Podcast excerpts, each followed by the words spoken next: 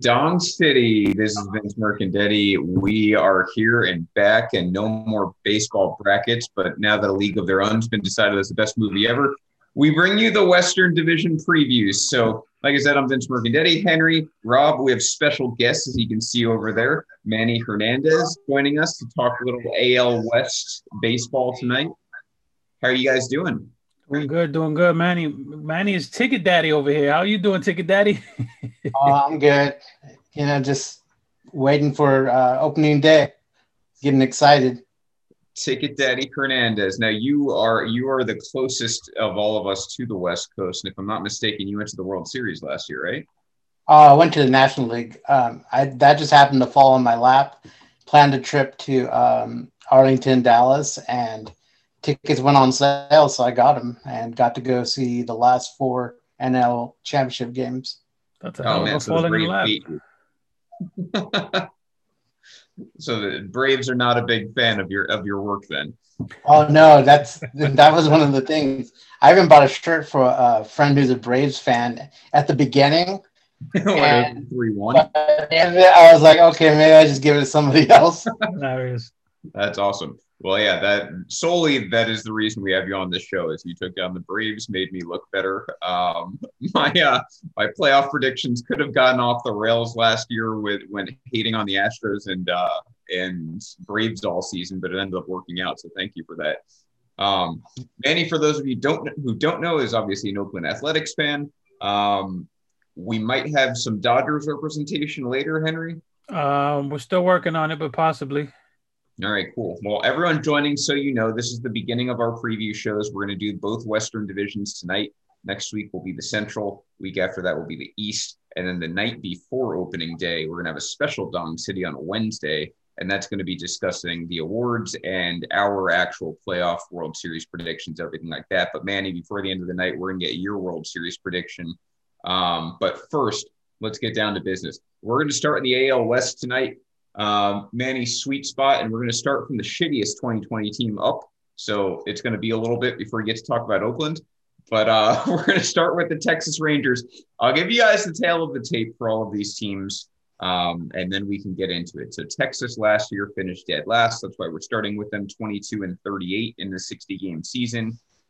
Negative run differential 88, bad farm system, and on top of that, um, they lost some of their starting pitching. Now, Texas, if you want to go back a little bit, because I don't know how much stock you want to put into the sample size that was 2020.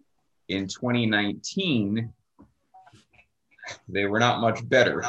I'm still waiting to, to pull up those stats, but I'll get that for you in a second. So, um, let's get into it here. Henry, we can start with you. What are your thoughts here on the Texas Rangers? 78 and 84, that's what they were in 2019. So I, I don't like them. I never liked them. I mean, they always put together a team of guys that can hit, guys that can, uh, you know, they can hit the long ball. They just can't pitch, and they'll score, you know, five, six runs a game on average and give up seven, eight and I don't see any I don't see any changes there. You you look up and down their their roster and nothing really jumps out at you. You know, rotation of Kyle Gibson, Kohei Arihara, Mike Flo Flownwise, uh, that doesn't impress me. Dane Dunning, I mean, okay, you know, Dane Dunning should be impressive, but he's going to be on an innings limit. So I don't see uh I don't see a lot to be hyped about here with this group of players and this team. I just I just don't like them. Yeah, I think that's fair to say. Uh, Manny, this is a t- uh, division obviously you're invested in. I mean, what are, are, is Texas a threat at all to Oakland, or you know, what are your thoughts on them? Um, well, in general, I think with the AL West, it doesn't matter who's what or got got what. They're always formidable opponent, um, opponents during the season. It seems like, but the Rangers. Um, no, they're I to me they're the weakest threat in the entire division. Um, they lost Lance Lynn. That was probably their best pitcher, in my opinion. And yeah, yeah Dane Dunning, I don't know. He hasn't. We don't know what he's going to do still. So um, yeah. I, they're you know the only thing is it's Khris Davis is struggling too, so that's not going to pan out for them unless he has this turnaround That's the only thing I can think of as far as like any standouts on that team. Yeah, I mean, you bring up a good point. To bring the Texas picture to fruition as far as the rotation, they lost Lynn, Lynn and Minor, Mike Minor. Um, mm-hmm. They gained Foltynewicz, who, by all accounts, is a reclamation project. I mean, I still think he's got some upside based on his arm, but I don't know if he doesn't get his velocity back, that's not going to happen. Made the trade for Dane Dunning. I'm a pretty big Dunning believer. I like what he has to offer, but this is also 2021. We're coming off a shortened season. Fact of the matter for me, and you guys touched on it, um, in Texas, Kyle Gibson too. There's not enough arms in this rotation. There's not enough upside arms in this rotation, and like Henry said, there's not enough talent on this roster. So it, it, it's bad shape. Um, I don't, there's nothing that jumps out. Like you said, Henry, the, the rotation is a lot of risk, not a lot of reward. Like maybe Dunning can, can have a breakout year, but even so, he's still, uh, 26. I mean, he's turning 27. So, I mean, he is right around that age, but he doesn't have a lot of major league experience, not that built up. Is he, is he that old, really? Yeah, 94. Wow.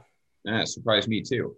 Um, I had to do the math. I'm like, wait a minute, I'm turning 34. He's seven years younger than me. That's horrible. Um, they got Nate Lowe also in that uh, in that move. He's having a rough spring, so that was a guy that they want to put in the middle of that that lineup, and he may not even get the starting job over Guzman. And then of course uh, the rest of that team, like you said, Manny, Khris Davis. His upside's a 247 hitter with 40 home run power. Maybe in Texas it's better because it's a smaller ballpark, but that's a rough spot. I mean, uh, I'm not. Khris Davis is turning 34. He's he's my age, um, or I guess he'll be 33 all season. But that that's like, and David Dahl is their other outfielder. You know, with Willie with Joey Gallo. So to me, it's it's not a lot of upside. You got like Henry said, to one dimensional offense, and then on top of that, I think Gallo and Dahl and uh, Davis could all be candidates to be traded. when this team goes off the track. So yeah. I'm with you, Manny. This is the least of your problems in the. You also the don't know what version of uh Jesus, I just lost it. Joey Gallo you're getting. Yeah. Are you getting the 19 Joey Gallo, which made all these strides and was a patient hitter and struck out a lot less and was spraying the ball. And then you had last year's, you know, Joey Gallo, which reverted back to the guy we knew before. So, you know, will the real Joey Gallo please stand up? Good I think um, it might be fun to watch um, the Japanese pitcher. They got um, Arihara just to see what he does. That, and also, uh, you remind me of a point uh, regarding hitting. Um, that field, so the new, it just opened last year, and I went there for the championship games. When they opened up that that um, the roof, no. it's different. It's like a big vacuum. Hmm. I've never been to a stadium that's open roof like that and it's very enclosed all the seats the stadium itself around it. And i noticed there was a difference in the hitting once they opened the roof last year in game four i believe of the nl um, championship series. So i think i think that's kind of something to look at too. I i just felt like the hitters couldn't hit as well something about the air or something like that but i could be wrong but it was just weird. And it's also texas. The weather changes every 20 minutes yeah, no, the earlier reports uh, are that this could be a pitcher's park, which is a, a different change of pace from Texas, uh, what we're used to with Texas ballpark. So we'll have to see. Uh, it could be quirky, but definitely, uh, yeah, it's a new ballpark worth pointing out. So that's Texas. I think we're all pretty unanimous that uh, they're probably going to come in last yet again. And uh, it, that's, that's pretty much all there is to say about them. So, which, which is saying a lot when you're in the same division as the M's. Yeah, right. Uh, and before we get to the M's, let's get to everyone's favorite wild card sleeper every single year, regardless. That is your LA Angels. Uh, a lot of Angel fans in this group. And by the way, welcome to Renee and Melvin and Jacob and Eddie. Speaking of Angels fans, Ricky, Leon, nice of you guys to join us. Um, I like the little dig at Leon there. I like it. I like it. the uh, we uh, well, it's not just last year. This year again, that that hype train earlier today in baseball life, we're starting again with uh, Angels could make the playoffs. They just need enough arms. Here's my thing: hot take of the night. If your excuse is you just need enough arms, you're not a very good team. like that, that has to be the bare minimum to be a playoff contender. Is you have to actually have the arms. hoping for arms to pan out is like the toughest thing to do in Major League Baseball. This is the same story every year, though. Isn't this what we say about them every, every year for like year. the last five years? And every year, you and I are right, Henry. They don't make the playoffs. They finish, you know, they, they aren't a 500 team. Last year, 26 and 34. People had them, some people had them as wild card contenders. Um, negative 27 run differential, which is not that bad given but uh, they had a winning record at home for what it's worth, seven and thirteen against teams on over 500. Dylan Bundy named the opening day starter. That's all you have to know there. Yeah. Better on the Angels, but still not that good.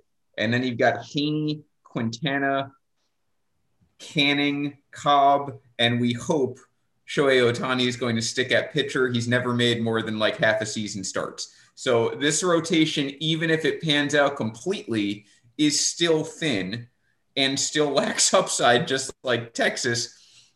Well, again, we'll go to you, Manny. What are your thoughts on the Angels? Um, well, you hit the nail on the head in describing basically the last 10 years of the Angels, it feels like. Um, but I, fe- I feel like they didn't go after pitchers this year. Like, I think their, their biggest problem in the past have been injuries with pitchers and just bad luck.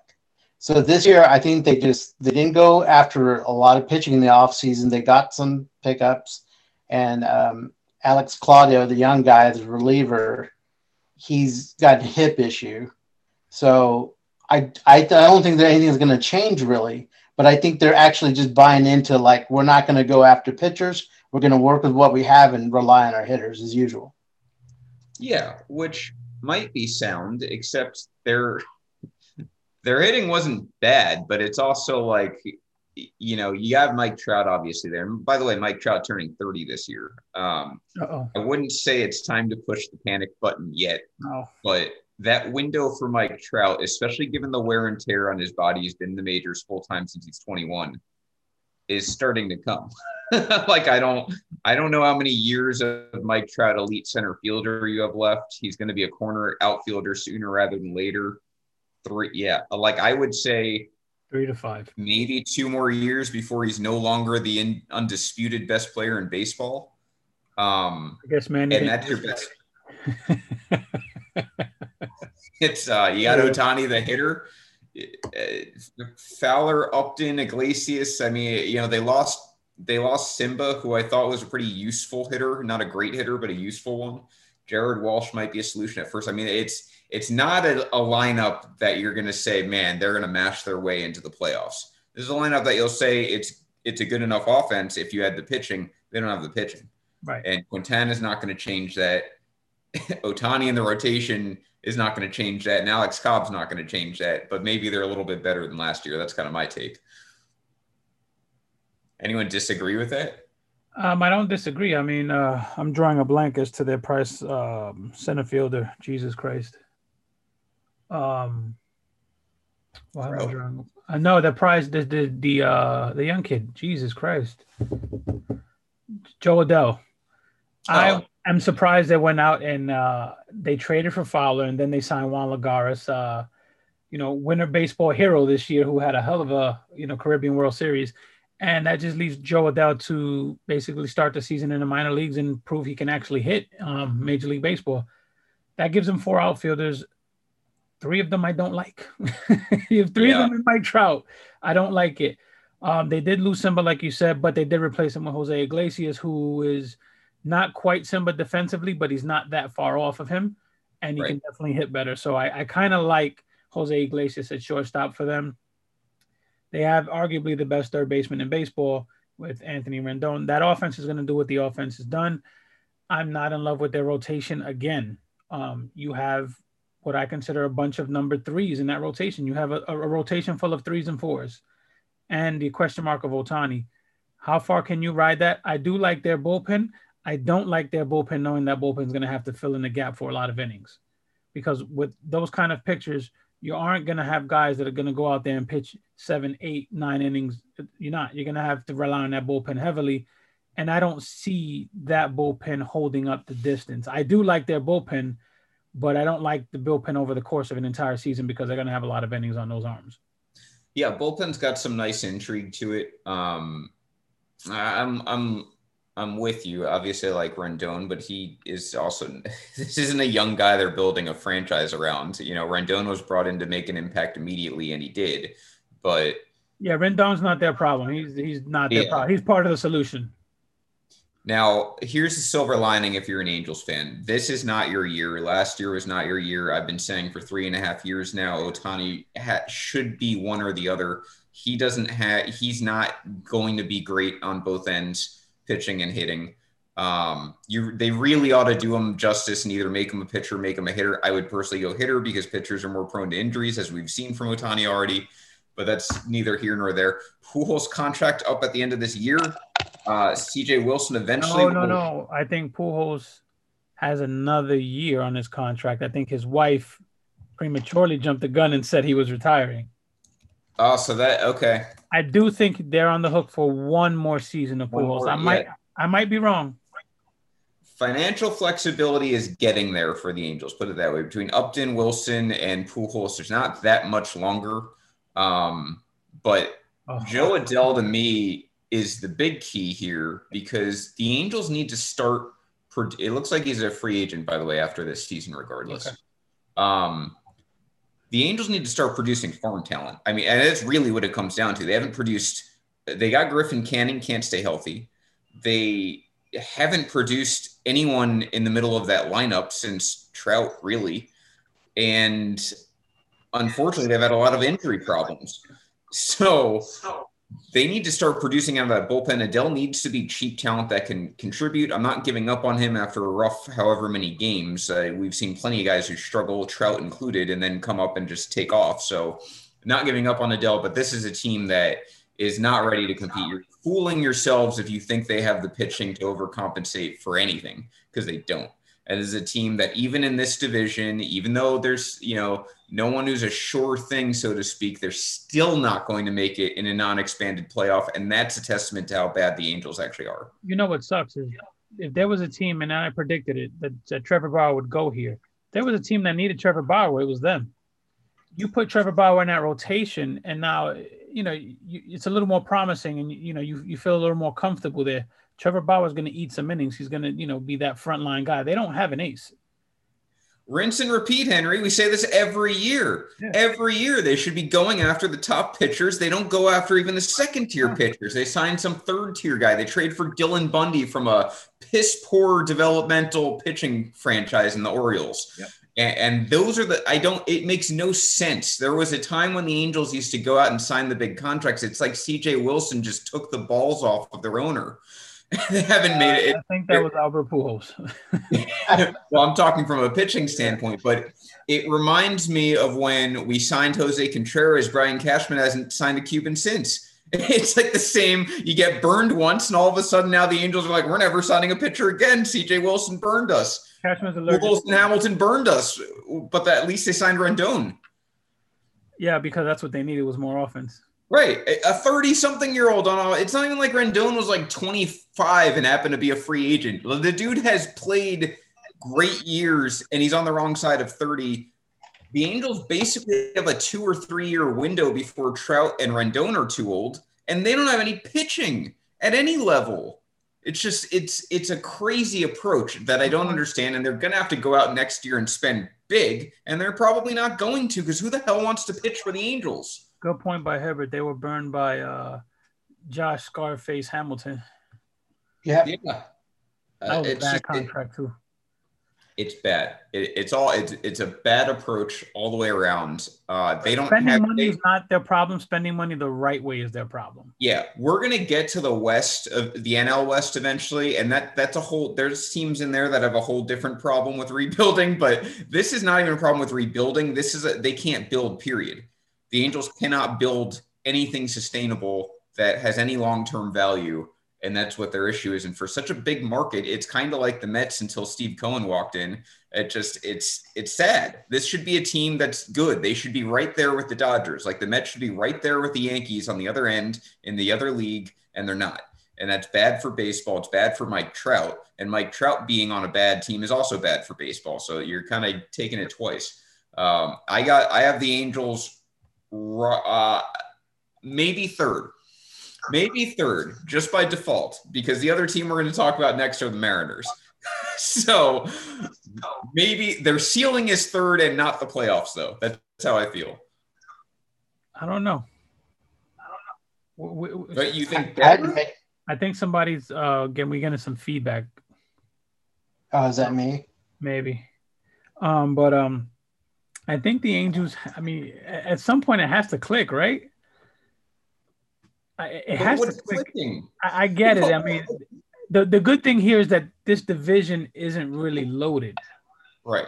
Uh, I would say it's bad. You know, it, it's so that that leaves the the opening for something to happen. I mean, again, it's a rotation full of threes and fours. How long can you ride those guys? You'd need everyone to be on an uptick this year. Everyone. Yeah. And like I said, I do like their bullpen. I just yeah. I mean, it, I just feel you can say that about 15 teams in, in baseball. If everything goes right, they're a playoff. Right. You need you need everything to go right for them. Yeah, I just I don't. It's it's getting to the point where you like it's fun rag ragging on them, but like at some point you start to feel sorry for them. Oh yeah, I do. I do. Look, when you and I, I'm the getting debate, there. I'm there with the Angels. I'm starting to feel sorry for them when you and I, Henry, had the debate of where Trevor Bauer was going to go, and well, the one thing I told you is I guarantee you it won't be the Angels. I did correctly. I thought it was a slam dunk because it made too much sense. Right. That's why I picked against it.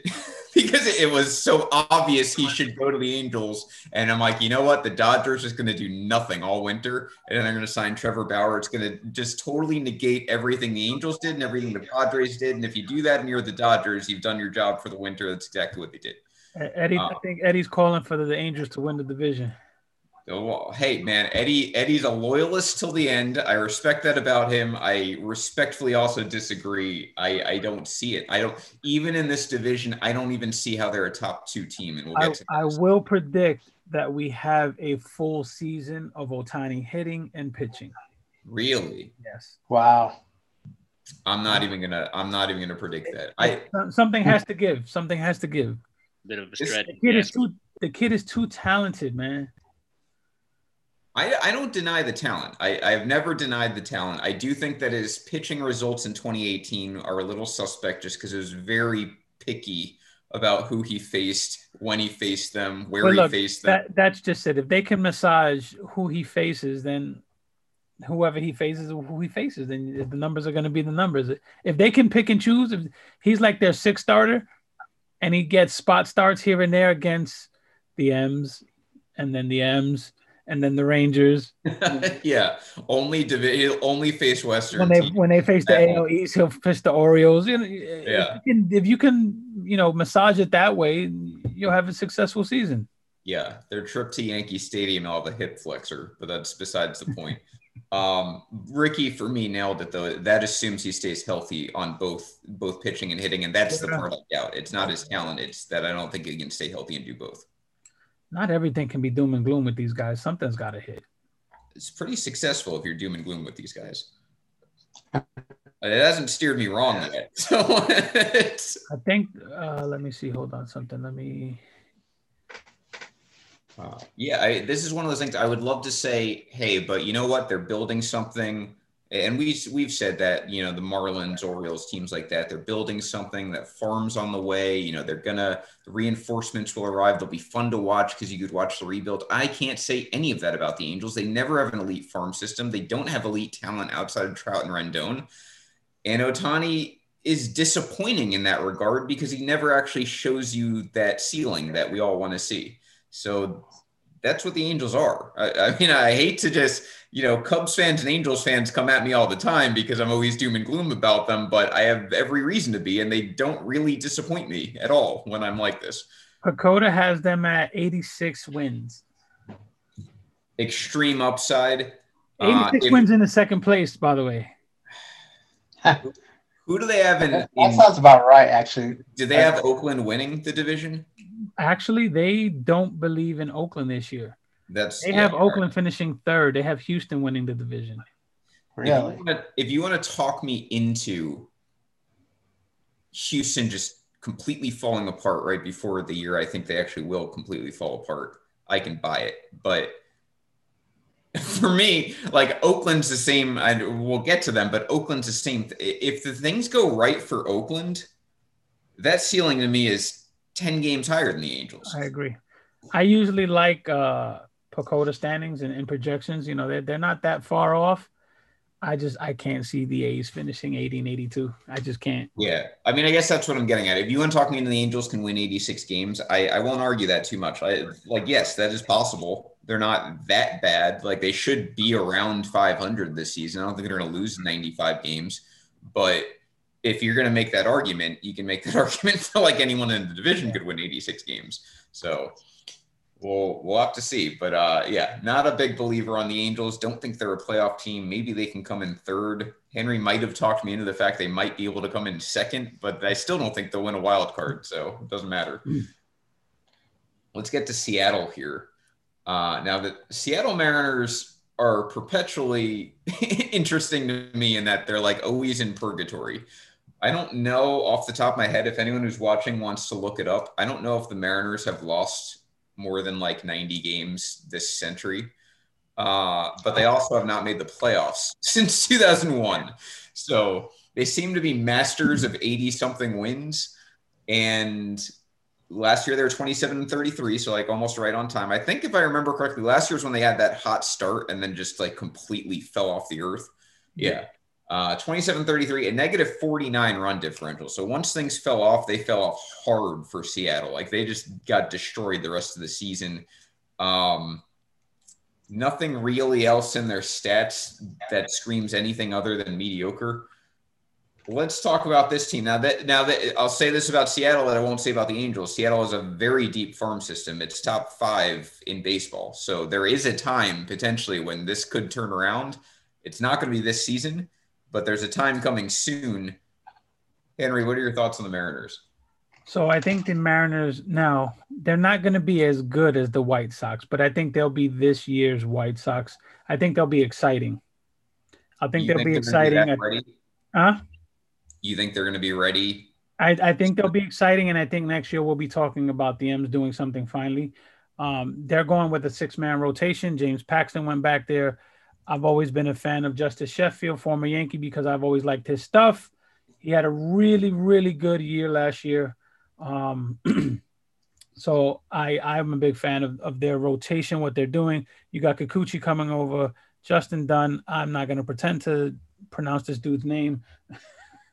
but I, I like their team. I think they have a they have potential to be a fun team. They're not going to make the playoffs, but they'll be fun. They'll be young. They have Kyle Lewis coming off his rookie of the year campaign, which I absolutely love this kid last year. I think this is going to be a fun team. Not making the playoffs, but they will be fun. I can see that. I, I mean, Seattle's strange because they just seem to have a strange approach to everything. Like that, that lineup's not that dynamic, but they also have guys who like come out of nowhere and have huge like half seasons. Um, the talent, like we said, it, it, they've got a, some players on their team who are interesting, and they've got a lot of players in the minors who are interesting. Hmm. Uh, I don't see anything that sticks out here. I'm pulling up their depth chart that makes me say like there's no like King Felix of of 19 years old on this roster. There's but, one kid. I'm sorry, Chris Flexen. That's the kid from the KBO. That's the guy I was thinking about. Okay, yeah. I mean, Jarred Kelenic is injured right now, but he would figure to make his debut this season. Um, I mean, it doesn't matter. They were massaging his uh, time anyway. Yeah, he wasn't going to come up anyway. Um, you know, Kyle Seager's old. I think he's in a walk year for whatever reason that sticks out to me. Kyle Lewis, solid player.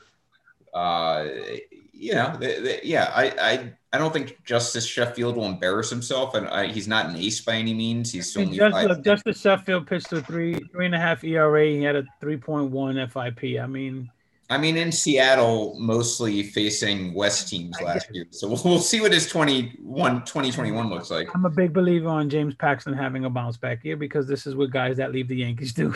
yeah, he's definitely going to have a he's going to have a Sonny Gray type season. I mean, they, he's going to have a sub four ERA. He's going to stay healthy for the most part, make like 25 starts or whatever, 27 starts, and he's going to be great. Yeah, he's going to reach his potential finally. Manny, the Mariners. We're starting to get towards teams you might, you know, start to look behind you a little bit. What do you think of the Mariners? Oh, so the Mariners, you were saying that um, they actually didn't start off really hot last year during the short season, but the prior two seasons they did. All right, it's 2019. I'm thinking of then. Yeah, A- April and May of 18 and 19, they were just hot. They were the top of the division.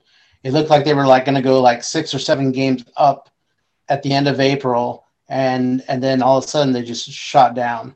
So um, they're just inconsistent as far as their their play goes. Uh, uh, they their their roster has totally changed the last two years. Just all young guys now, and that's what I've seen. Um, Kikuchi hasn't panned out to what everybody was hoping for there. Um, I think that they're going to be a sleeper this year, though. I I don't want. I'm not. I'm just. I just have this gut feeling that they're going to do well. I don't think. I mean, they're and I mean do well. 85 win season for what they have. Maybe even win the division. That I would. I have just this gut feeling about them because they're so different from the past teams. But they are a bunch of no names. Now you have their um, general manager got fired. That guy I mean, I'm wondering if they're going to pull up guys to avoid lawsuits now because he basically admitted um, what they were doing. Yeah. So it, it's, and I think they're going to use that as evidence in, in any of those minor leaguers um, with the six year, I forgot what it's called, but it's going to be interesting if they're going to pull up some of these guys um, and make some moves like that. They do have a great farm system. Um, and I actually had a little bit more insight to that team. Um, my ex girlfriend worked for the Mariners, mm-hmm. so she was, and she's Japanese. She was actually an interpreter um, at times for the team. Um, Did you dump her because she worked for the Mariners? No, actually, she's an A's fan. Um, I met her in an A's group, but she had. Um, I actually got to go to the stadium and check all this stuff out. I mean, just inside stuff, but she was telling me just some of the things that she knew with the Japanese players and things that she heard. And then, um, but she's kind of like away from that now. Actually, she doesn't work for them anymore. But, anyways, um, I got a lot of insight just being there and being around that team um, and how the, the culture is from a fan standpoint. I swear, it's like a Dodger um, fandom, like as far as merchandise and everything and it's just a totally different different atmosphere. It's like they don't win, but the fans still love them. Yeah. Oh, yeah. I'm going on to other things, but yeah, it. I I I I feel like they're just going to do a little bit better and maybe even make that second spot in the division. Okay, ballsy. I like their upside more than the Angels, just because I like their farm system more than the Angels. When you have a like a young team like this, uh, well, they're not really that young actually. But when you when you have a team like this that can kind of go either way, generally I'll side with a team that has a, a, deep farm, and they have that. And some of those guys are major league ready. Rob lets us know, uh, idiot me. 2019 they did lose 94 games, so they are a team that could that could get into the 90s there. Um, Last time they won 90 games or more was 2003. So it's been a long time since they were good. Uh, we have Sean joining here. Uh, but yeah, I, I Mariners to me can be anywhere from second through fourth. I really don't know where to put them, but I think I'm going to put them above the Angels because I like their farm system more. So, so far, 2020, despite being a short season, abbreviated season, is exactly like 2021 for me in that order. Um, let's get to the two boppers. These are the teams I think most people would argue are probably going to be fighting for the division. Last season, the Houston Astros finished 29 and 31, which was surprising to some, not to others.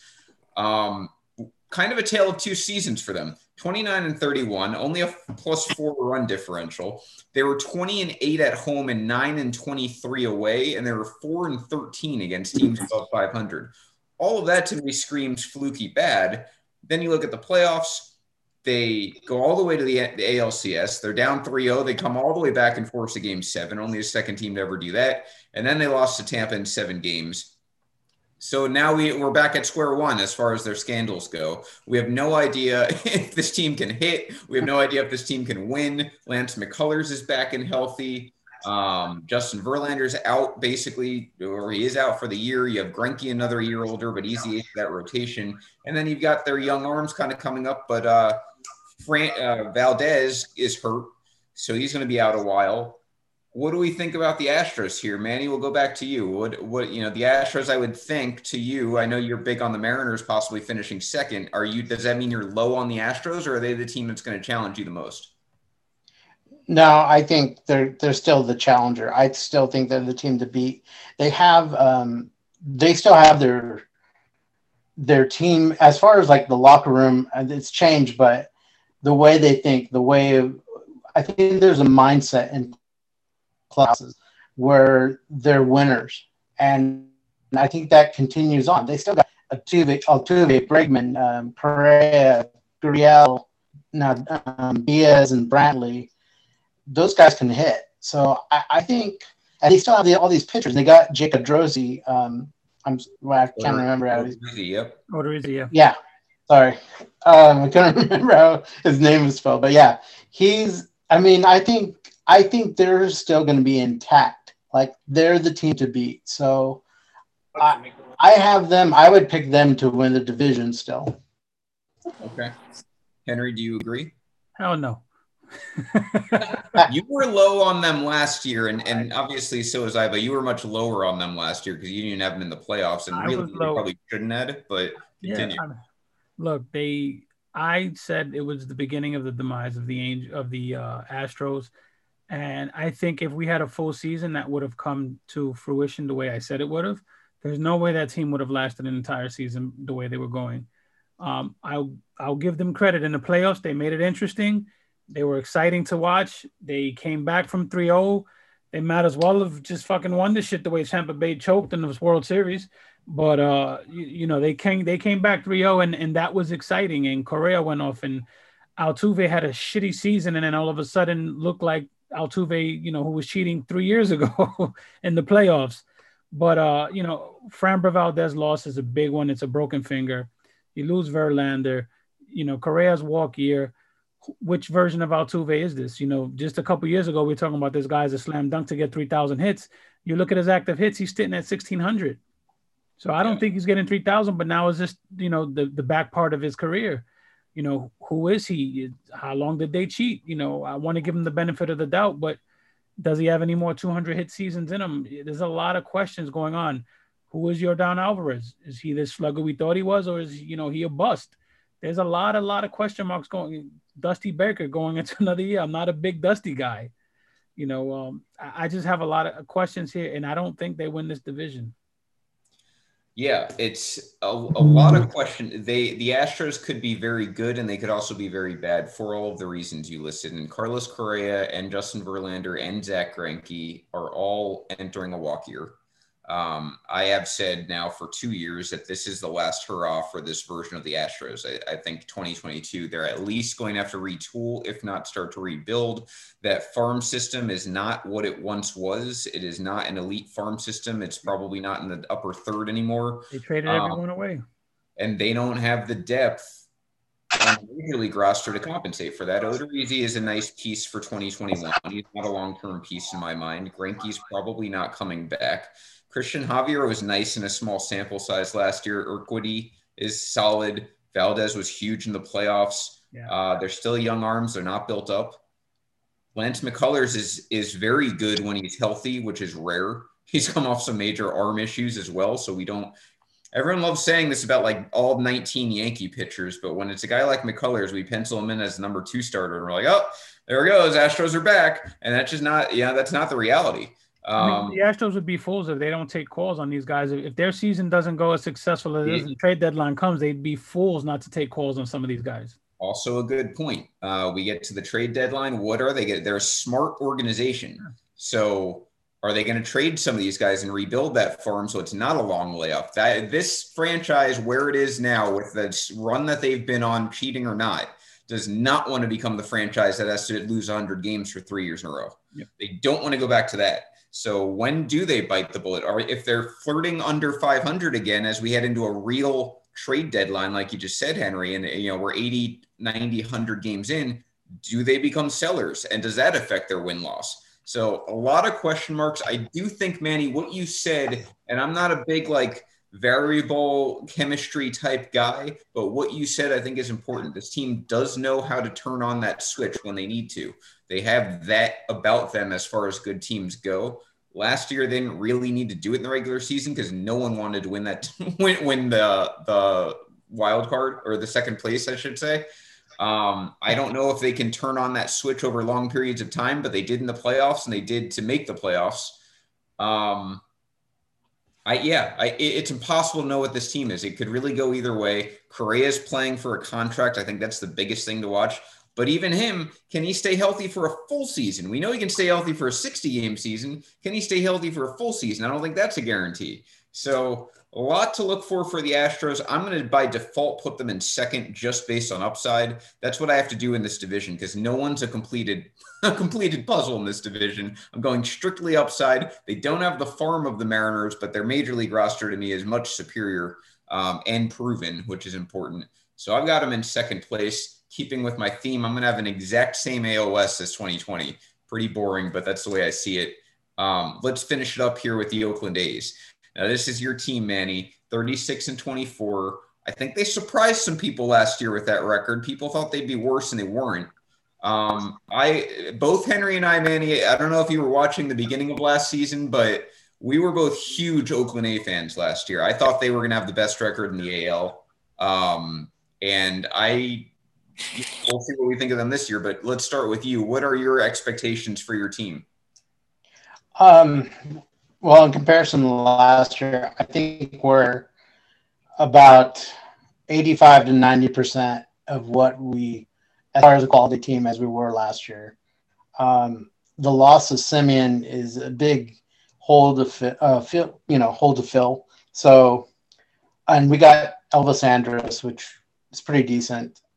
I'm optimistic about the season, especially with what's going on in spring training. Um, you got you still got the mats on the corners. The mats are the, those are the best corners in baseball to me. Of course, I'm biased, but and I see them all the time.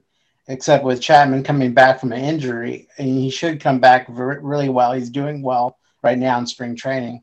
So I think um, our pitching is just what's going to tell the tale we give up too many runs early on. We still have the same starting pitchers as last year. So nothing's changed there. And it's, but that's nothing to write home about either. So that's what it's going to depend on. We lost Liam Hendriks, solid, and you know the White Sox are going to be great um, with every all the acquisitions they have. But we and now we have um, uh, got his name, the closer, uh, Trevor Rosenthal. Rosenthal, yeah, and then um, and then our outfield's not the greatest, but I mean, well, except for Ramon Laureano, but everybody else is just kind of standard. So um, I think it's just going to be a team effort. As long as we stay healthy, we don't really have anybody as far as any offensive uh, positions to bring up. We're relying on what we have on offense, out there right now. Pitchers, you will probably have some to come in, so that's where I'm kind of like, I'm realistically, that's why I have the uh, Astros above the uh, A's. You have the Astros above the A's. Yeah. He has the Astros winning the division. Okay. Yeah. Well, I do too. Sean, welcome. All right, man. Oh, we got some Astros love coming in. I got to cancel the rest of the. I, it's not love. It's more like real, like being realistic. I just for, but that it's just from what I've seen. You know, it's Henry, the A's are not. They're a little shaky. They're going to be shaky uh, in the first month. I think we're going to have like a like a 13 and 15 record at the end of April. So okay. I think I think what you see with Manny is a classic case of a fan being burned. Yeah, he's hedging. Oh, uh, it's still realistic. I was looking at the Astros history, you know, 10 years ago when they started building that team. I, I couldn't believe the record. I just saw them again. I mean, right now, looking at them, how bad they were. Man, um, you're pulling events special, and I respect yeah. it about you. Definitely. Uh, I was uh, just about to say, definitely is. This I, is I'm, my business that I run. I'm very high on the Astro. I mean, the Astro. See what. Uh, yeah, very high on the Angels. Dakota has the Angels like I, I mean the A's at uh 80 and 82. I I don't believe that. I'm going the exact opposite. In fact, I think this is the year Oakland goes deep into the playoffs. I think Matt Chapman and Matt Olson, the M&M boys, both bounce back. Both have big seasons. Stephen Piscotty cannot have a season like he did last year. I think he bounces back. I don't like the swap of uh, Semien for Andrus for them at all. I do love the swap of Moreland for Khris Davis, big time for them. So I think that'll Oh, yeah. that'll set off big time. I, am not a fan of the shortstop swatch switch. I love the DH switch. Um, Jesus Luzardo, this kid is going to be something else. I believe in AJ Puk. I like this team. Borderline love this team for for 2021. Think they're going to make a lot of noise. Yeah, Dong City's united here. You guys can say what you want about their downside, but I look at it very simply. Oakland won the division last year and it wasn't close. They don't have a good farm. They don't have a good farm at all. I'll say that. But won the division last year, and you did it with Olson underachieving, Chapman underachieving. Um, Piscotty sucked. Piscotty sucked. Everyone in the ro- rotation, uh, you know, Manaea got hurt. Montas was suspended, or was he? Yeah, he was out like last year, right? No, he was hurt.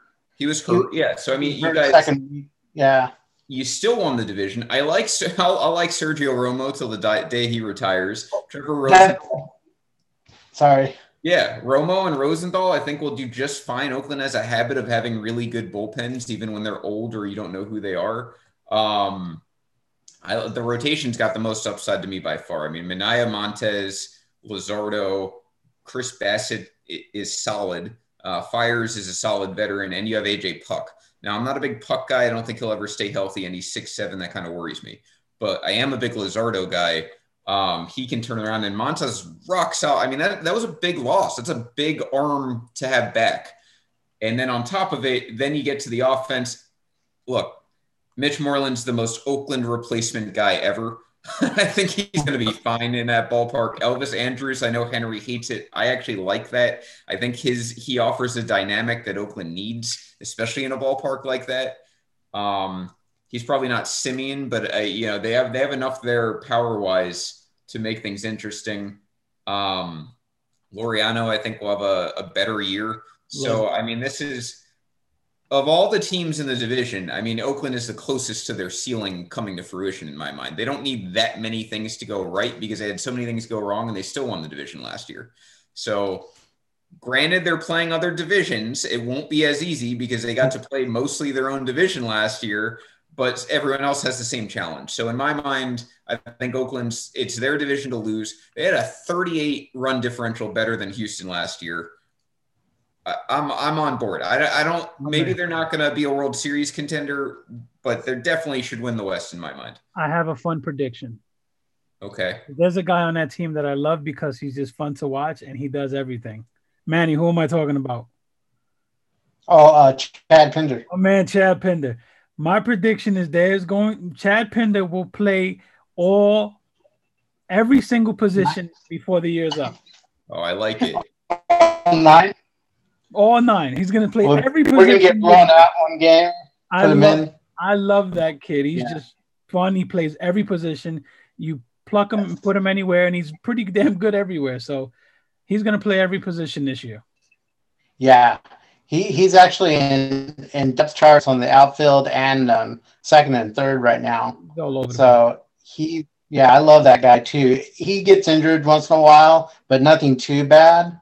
Um, I think Sergio Romo is going to provide the. Uh, he's going to be the va- the clubhouse value this year. I really love that they picked him up. He's got a lot of insight, and he's already, you know, working with the the other pitchers, and he's trying to get. He's not. He's not afraid. He's not shy. So, and he's 38 now. So, I think that's his value more than actually pitching. And I just hope he stays in that uh, four to five ERA. Th- That's the worst range he has this season, but could go another route. Yeah, huge rock solid. He's he's played for Tampa. They always seem to make guys good, and uh, and he's going to Oakland, so the ballpark should help him too. Uh, I think he'll be fine. But yeah, I Henry and I in agreement. I, I think it's Oakland's division. I don't know if it'll even be that close over 162 games. Um, Manny, Man, it was- Manny's just acting like a scorned girlfriend. That's all. yeah, I, I get it. Uh, look, I finally picked the Yankees to win the division last year, and they burned me, so I get it. Um, Manny, before we uh, we show you off here, uh, since you won't be on our our show the night before opening day, what what's your World Series prediction? Oh shoot! I really didn't put too much thought. I mean, Can't say the A's. Well, we know it's not going to be no, no, no, no.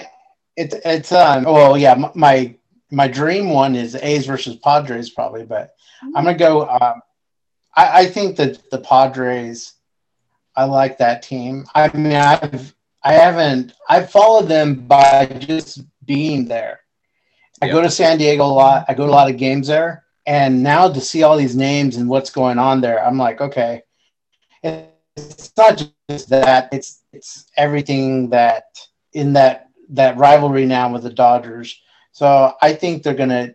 We have a full season. They're gonna win it the the division this year. I hope. I know it's part of me being a fan, but I think so. Padres in the NL, the AL. I really haven't. I really like the White Sox. I mean, they're the ones I've seen that are just. I saw, I saw them close up close just watching games last year um, in the uh, playoffs, and I like what I saw then. And to see them improve on the offseason, I, I think um, they're ready. Okay. Rob, you got that. White Sox and Padres, our first World Series prediction of the season. That, Um, that, Thank you, Manny, for joining us. You know, have a, a good so rest much, of your man. night. I As appreciate it. Yes, Well, Thank you for having me. I appreciate this. And too bad I didn't get, get go on when I was in Hawaii. I wish I had done that, but it didn't work out. I would have been jealous for sure. All right. Thanks, guys. Take it easy. yeah. And now we will switch it over here to the NL West. Immediately insert old Dong City friend here, Sean. How are you? what's up? How's it going, guys? Good, good. Good. You are now defending champion, Sean. Sean. Now you're Yeah.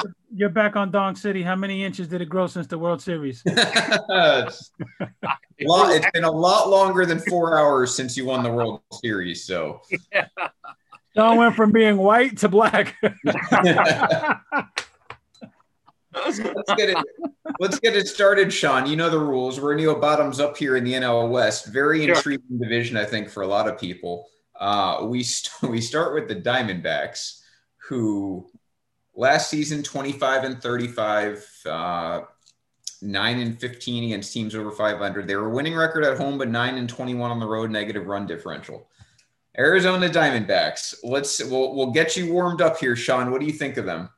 Um, I don't think they're as bad as some people are saying. I think if you get a bounce back year from uh, Escobar, if you get a bounce back year from Mar- Marte, wasn't great last year either, right?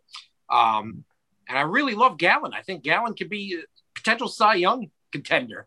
Um, they have a few bullpen arms. It's a little shaky in the bullpen. Um, I don't know. I think they're around 500, 82 wins, 83 wins for the Diamondbacks. I'm not as down on them as others seem to be. I take it you assume you you don't think they'll finish last again.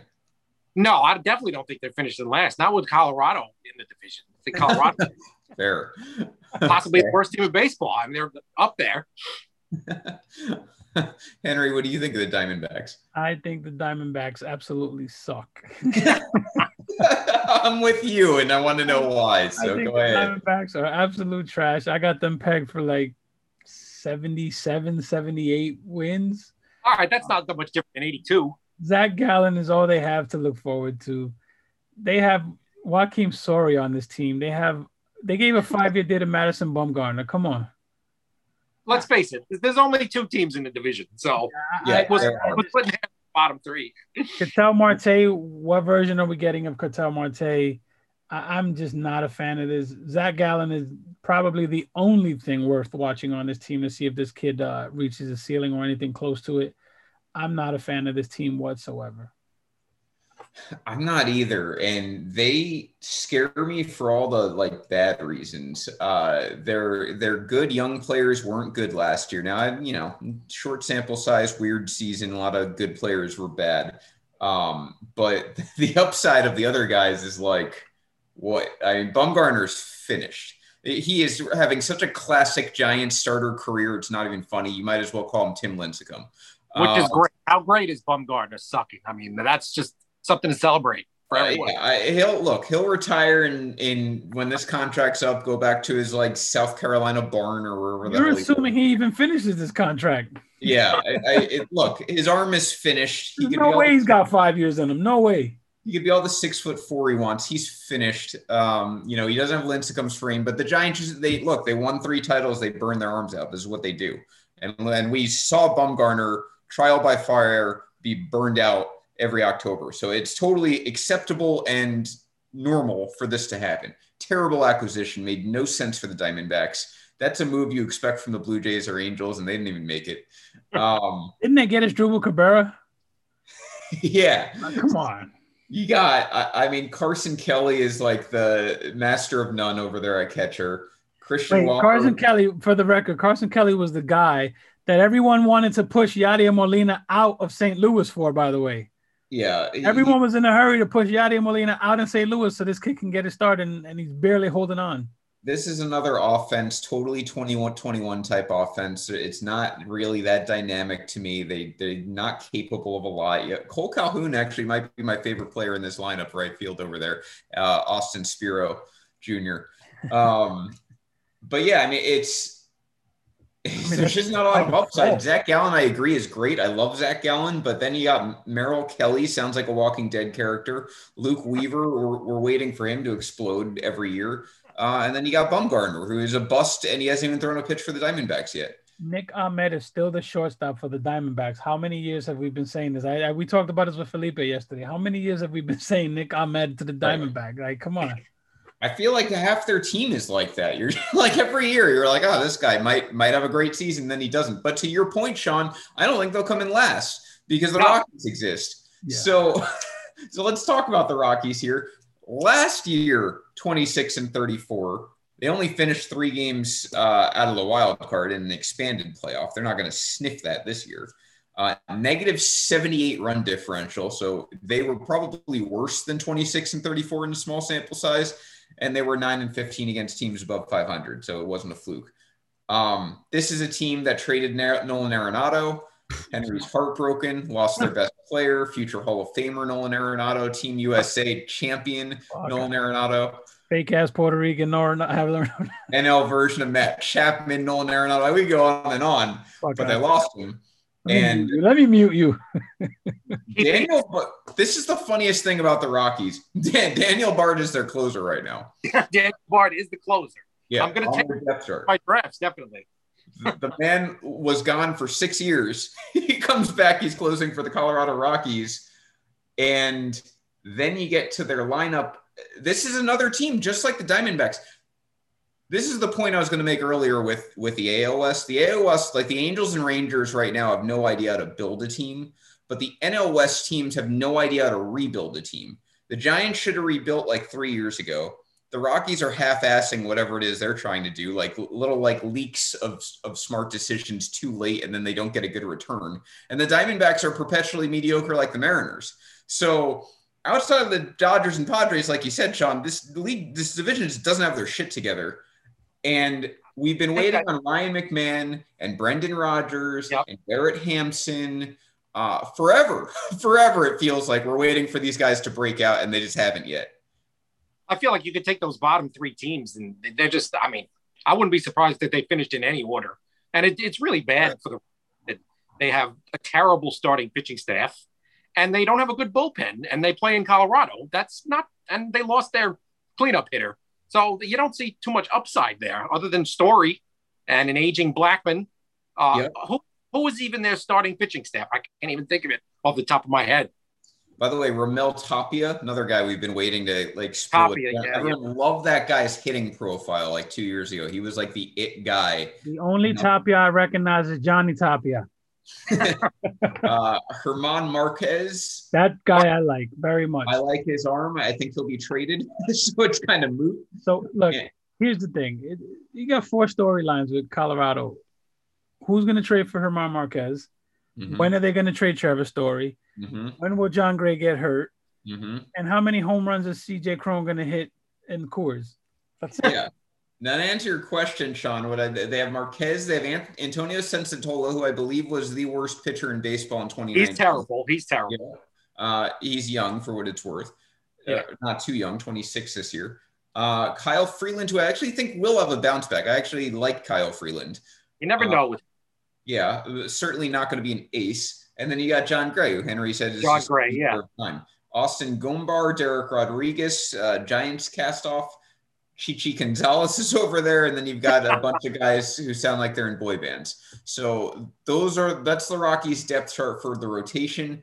The bullpen, like I said, when you've got Daniel Bard starting in the closer role, it's not promising, and the bullpen reflects that. It's a lot of guys I've never heard of or don't care about. They have a Chichi and they have a Rodriguez in their rotation. I'm just saying.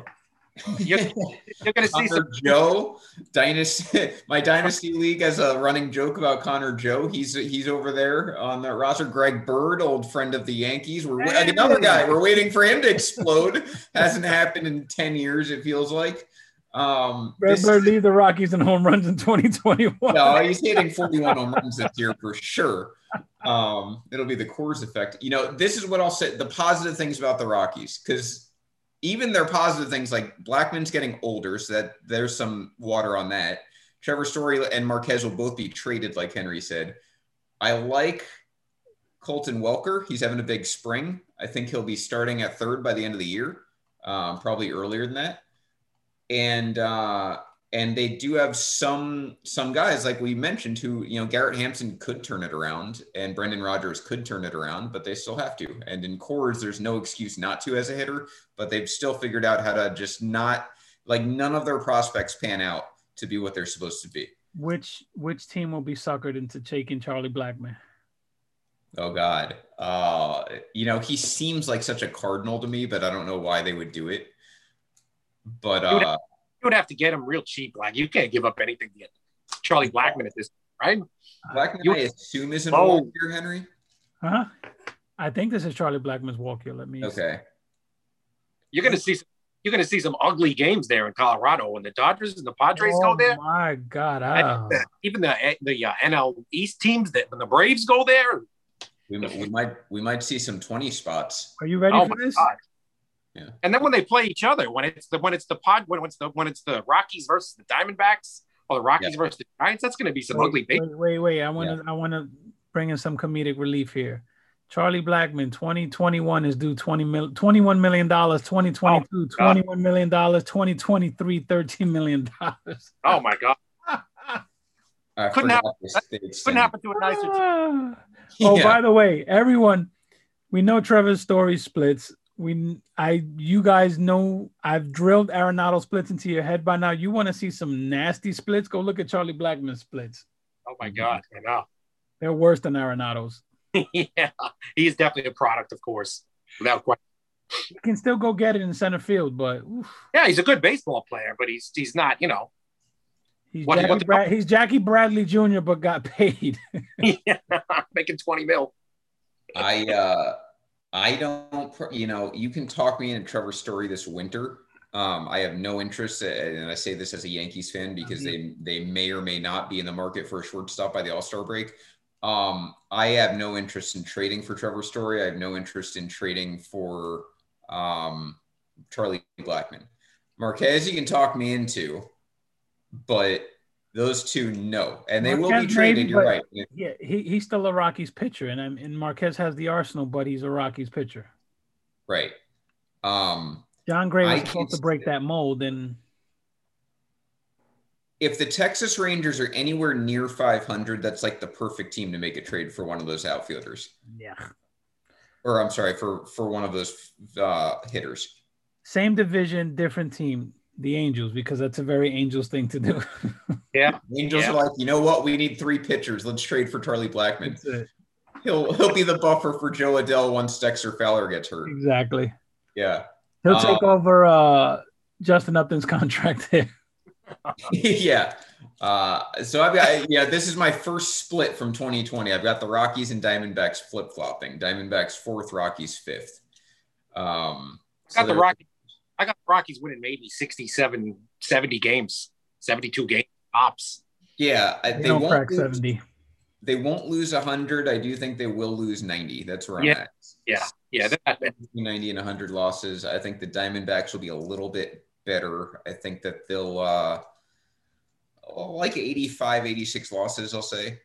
Um, and then you move on to the San Francisco Giants, who I think are very comfortably right in their third place spot where they wanted to be ever since they won the World Series by not rebuilding ever and having one of the oldest teams in the majors, despite having no chance at winning the division over the next five to 10 years.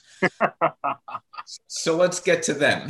These are uh, the heroes of yesteryear. This is, they remind me so much of the Phillies after they won their World. And granted, Giants had a you know pseudo dynasty. They had a they did everything right. They won three World Series. You can't take that away from them.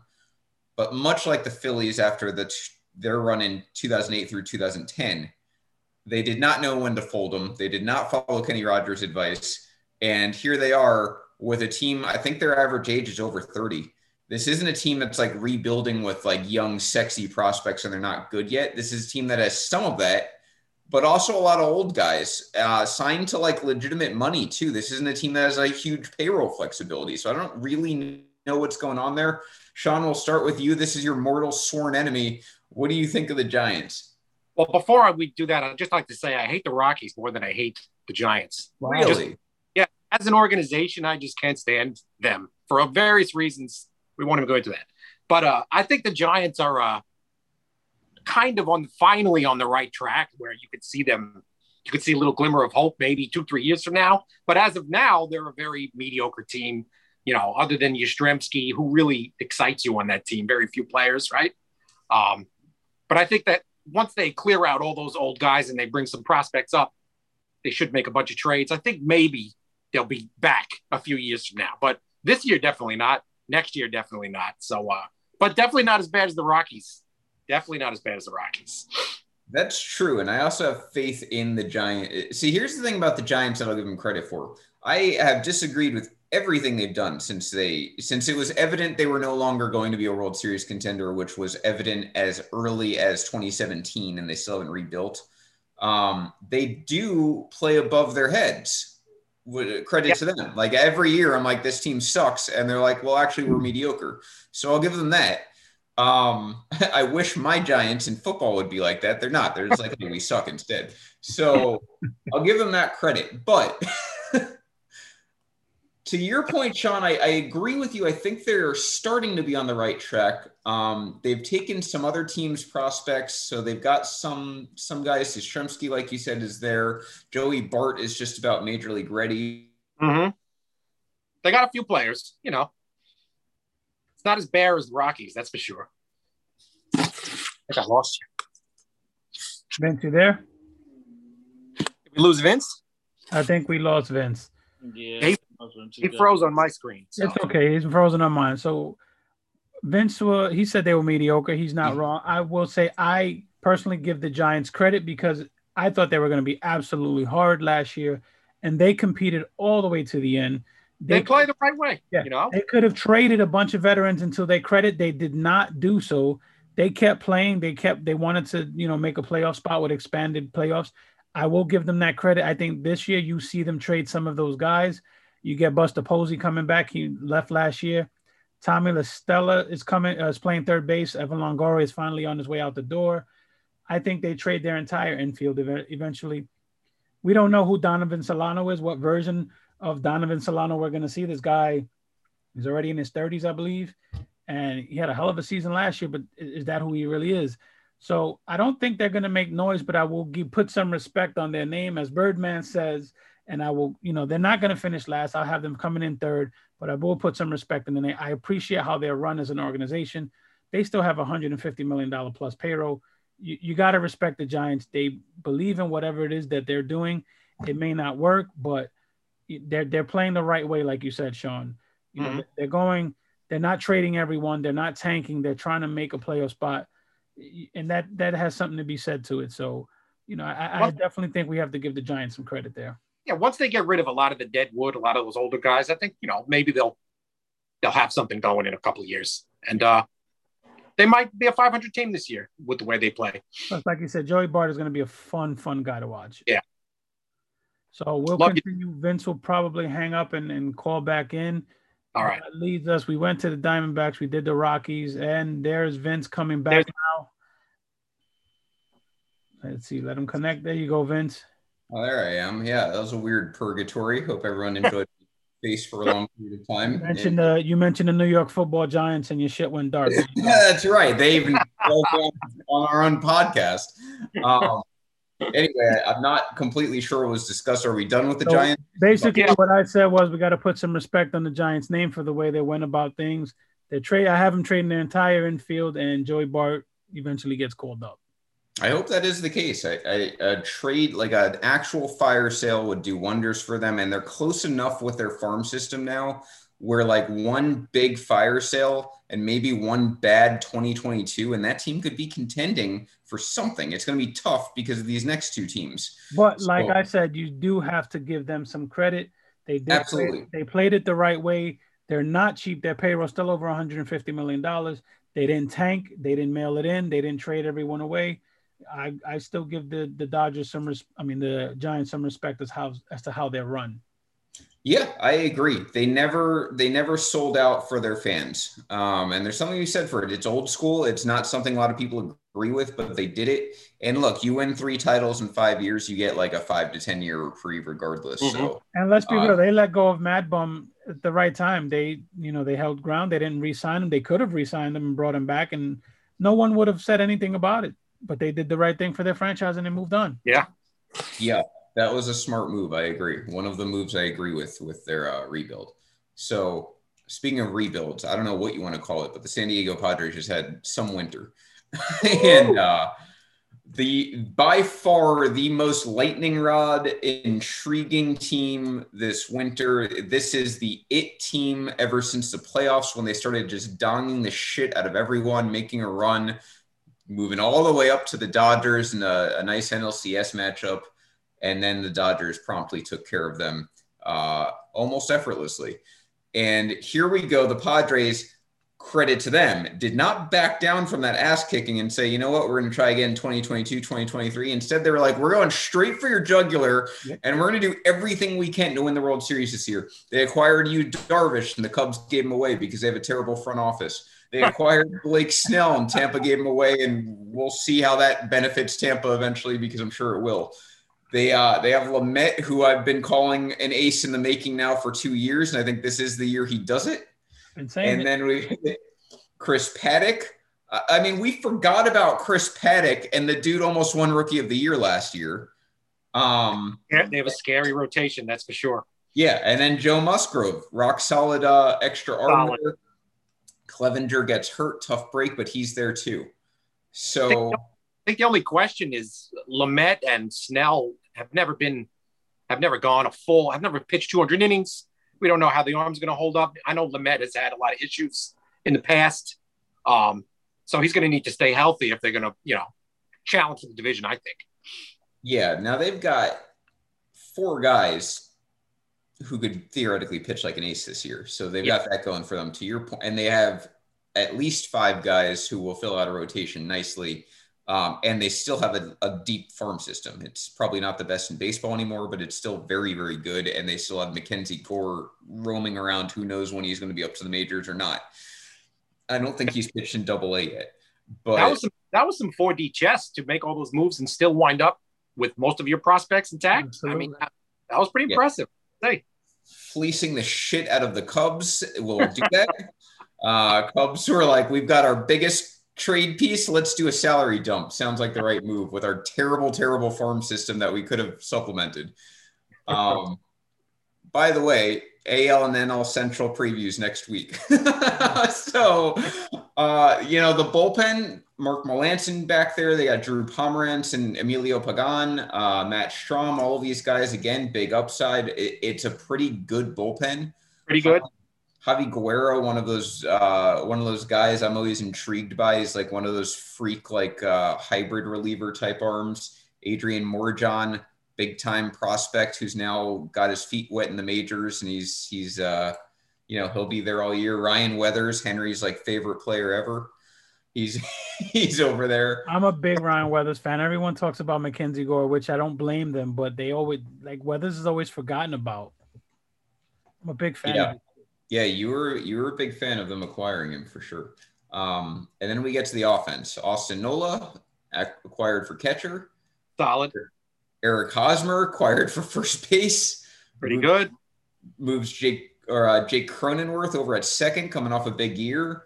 Uh, just in case, by the way, they also have Ha-Seong Kim, the the uh, Korean import, and Jurickson Profar as infield depth. Manny mm-hmm. Machado comes back at third. Fernando Tatis Jr., maybe the most electric player right now in baseball, uh, signed just a $11 billion contract. He's over there at shortstop.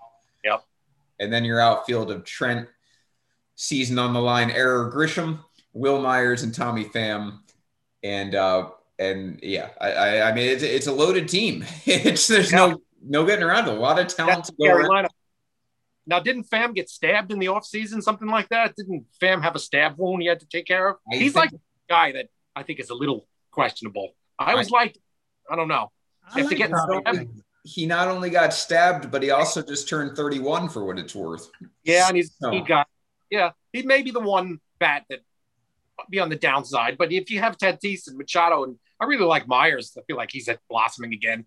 Um, yeah, they're going to score a million runs. They're going to prevent. I think they're the second best team in baseball, if you ask me bluntly. My favorite thing about the Padres this year is they very quietly traded for old Yankee favorite prospect Jorge Mateo, who like Yankee that was like the guy for Yankee fans. I remember, yeah, I remember him. Yeah, he was in right. the uh, the Sonny Gray trade with James Kaprielian and Dustin Fowler. Um, That's right the Padres basically signed him to be a, a specialized pinch runner, which cracks me. Like they could afford to trade for this former big time prospect. The dude's got like 80 speed, so it's a perfect role for him. But he really was traded to basically be a pinch runner, and that cracks me up. Um, that's a testament, by the way, to how far Jorge Mateo's stock has fallen, and also how loaded the Padres are at the same time. Yeah, yeah. So, I mean, 95 wins minimum. I minimum. Okay. You got, yeah. I assume, second place is where you've got them. Yeah, I got them about five back. You know, five seven back. Is 95 wins the second best record in the NL? Um, I think them and the Braves will fight for second best record. I, I think the Dodgers and the Padres are the two best teams in baseball. Personally, you can yeah. make an argument for the Braves. You can make an argument for the White Sox, the Yankees, and uh, that's about it, right? Dodgers, Padres. You got about a handful, yeah. It's yeah, a, it, yeah it's definitely uh, not a very big list. I don't think this year. No. Padres, very top heavy baseball. Padres went 37 and 23 last season, which was the second best record in the NL, and they finished six games out of first place to mm-hmm. the Dodgers. uh, it plus 84 run difference. They scored 325 runs in 60 games. That's that's good. Um, and for what it's worth, their Pythagorean had them winning 38 games instead of 37. So you can mm. argue slightly underachieved. Winning record at home, winning record away, six and seven against plus 500 teams for what it's worth. Very small sample size. There's nothing in their short season last year that would imply it's a fluke. Um, they've obviously added way, way more talent than they had last year in the offseason. Is there any chance here, Sean, that this team – maybe takes that one step forward, one step back, two steps forward approach where they might actually regress a little this year before exploding in 2022? Or are you 100% on board this team's challenging for second best record in the NL? 100% on board. I don't think they take a step back with their young players um, blossoming. Tatis, um, he's going to be better than he was last year, I would say. And, uh, you know, Darvish is rock solid. Uh, Snell, while he might not be as durable as others, when he's on. You know, he's one of the best. Uh, you know, that's a scary pitching staff. I think just that keeps their seal their uh, floor very low. I don't think they can be an underachieving team. Underachieving would be 88, 90 wins, I think. Yeah. I uh 90 wins to me if you if the Padres win less than 90 games, I don't care how many injuries they had. that's going to be a major disappointment. And I don't, you know, I don't say that to sound hypocritical, right? Because you know, my own team last two years had catastrophic injury, but yeah. um, the Padres just the winter they just had. This team has to win ninety plus, or else yeah. it, it's a disaster. Uh, and they have the depth to do it. Henry, what do you think about the Padres? I think the Padres are it. I think if they don't win, it's like the biggest choke job ever that is a team without a hole in it. That team had such an amazing offseason that if you go back one more offseason, they actually did the unthinkable. They beat Tampa Bay in a trade. Yeah. The, the Tommy Pham trade, the Padres won. Jay Cronenworth, Tommy Pham for uh, Hunter Renfroe and uh, Hunter Renfroe and someone else. But Tampa Bay lost that trade. Tampa Bay never loses a trade. Now, yeah. to, to Sean's point about durability and, and baseball, I think we have to get off that train. I think we have to let go of the idea that pitchers are pitching 200 innings. 2018, only 15 pitchers pitched over 200 innings. 2019, only 13 pitchers pitched over 200. Mm-hmm. That those days are long gone, guys. Yep. Managers don't ride them anymore. The analytics say what Tampa Bay, what we saw on the national stage with with Blake Snell is what Tampa Bay does. If the stats say you are only effective through the first two times of the rotation, I don't give a fuck about what you're doing. That's all you're pitching. That's where Tampa Bay loses me that they don't have a feel for the game because Snell was dominating. Unless it's the World Series and Snell was dominating. Yeah, they don't. That's just they don't. That's where Tampa Bay always loses me. They don't have a feel for the game. They yeah. have their book, they have their numbers, and they stick to it no matter what. Mm-hmm. The winner die. They will tell you that they were right, even if the results were wrong. Yeah, because they don't have a feel for the game, and that's where you kind of lose me. You need touch and feel along with analytics. You look at yeah. in the World Series; he was dealing he probably would have went out there and pitched a complete game shutout the way he was going. And I, I just this rotation is is six deep. You got Clevinger coming back next year. You have Weathers and Gore coming right after that. The reinforcements are coming heavy and cheap. So this team, this team can be an absolute juggernaut for close to a decade. I mean, yeah, that's scary. It's it's absolutely ridiculous what they did in the offseason. That team is loaded. There's zero holes in there. Their worst player is probably some team's best player. So I, I just Tatis is just exciting. Is he as good as everyone says? It's kind of hard to maintain that level of hype. There's yeah. only one Mike Trout.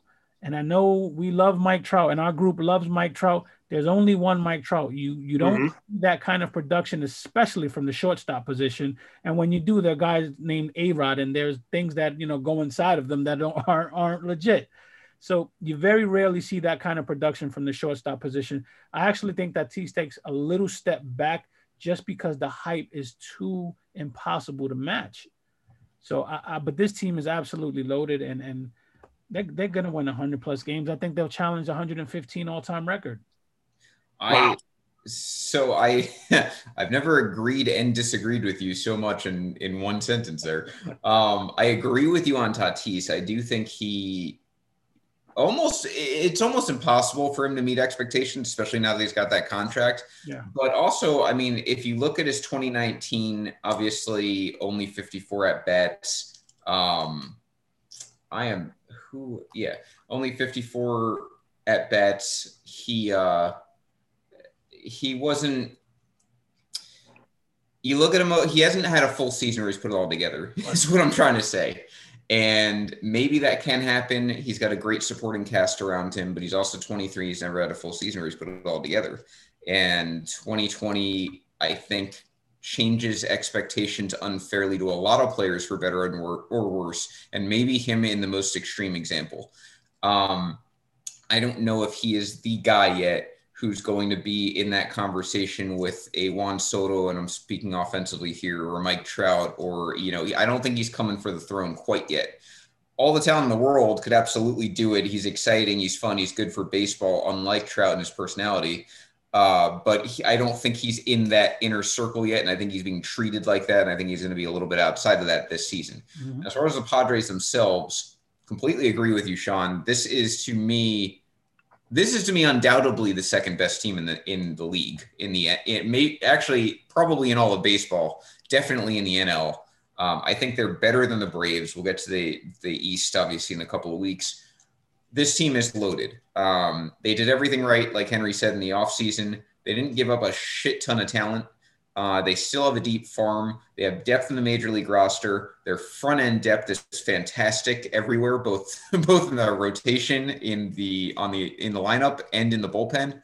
Um, they've just got everything going for them. The only thing they don't have going for them is that they share a division with the Dodgers. That's it.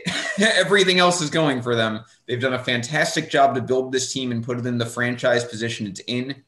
Um, I don't think they're going to be historically good mainly because they have to play the Dodgers a lot, and I don't think teams like the Giants are awful. Mhm. Um, but I do think if you want to talk me into 100 plus wins, I can buy that. If you want to talk me into a 90 win floor, I can buy that too. If you want to talk me into an NLCS rematch, I can absolutely eat that up as well. Uh, or I'm sorry, it wasn't a rematch because the Braves were there. But uh, if you want to talk me into a Dodgers Padres rematch, I could buy that too. So, It'll be a lot of fun. so, so do the TV networks. I was going to say, unfortunately, it's impossible because one of them has to win the wild cards. They're playing each other in the first in the first real round. Yeah. But if by some miracle one of those teams doesn't have the best record, I would love to see that NLCS. I, I think they are by far the two best teams, and this will be the biggest example besides 20 or you're right there with 2018 as to why these rules are stupid for wild card.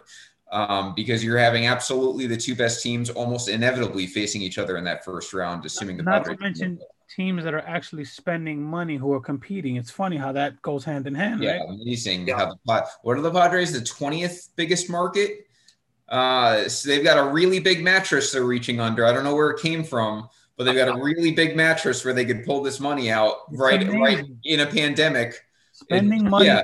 correlates to winning. It's just fucking absolutely amazing. It is so crazy when you invest in your own business, you can get positive results. I, I don't No fifteen dollar minimum wage, Vince.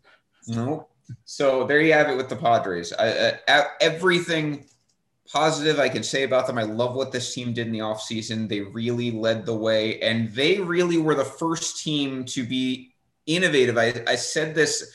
I said this in 2019 that 2020 was going to cause a lot of havoc for 2021 with the pitchers in particular because you had a very small season. It's going to be a lot of strain on the arms. You have to have deep rotations. The Padres were the first team who really went out there and they were like, you know what?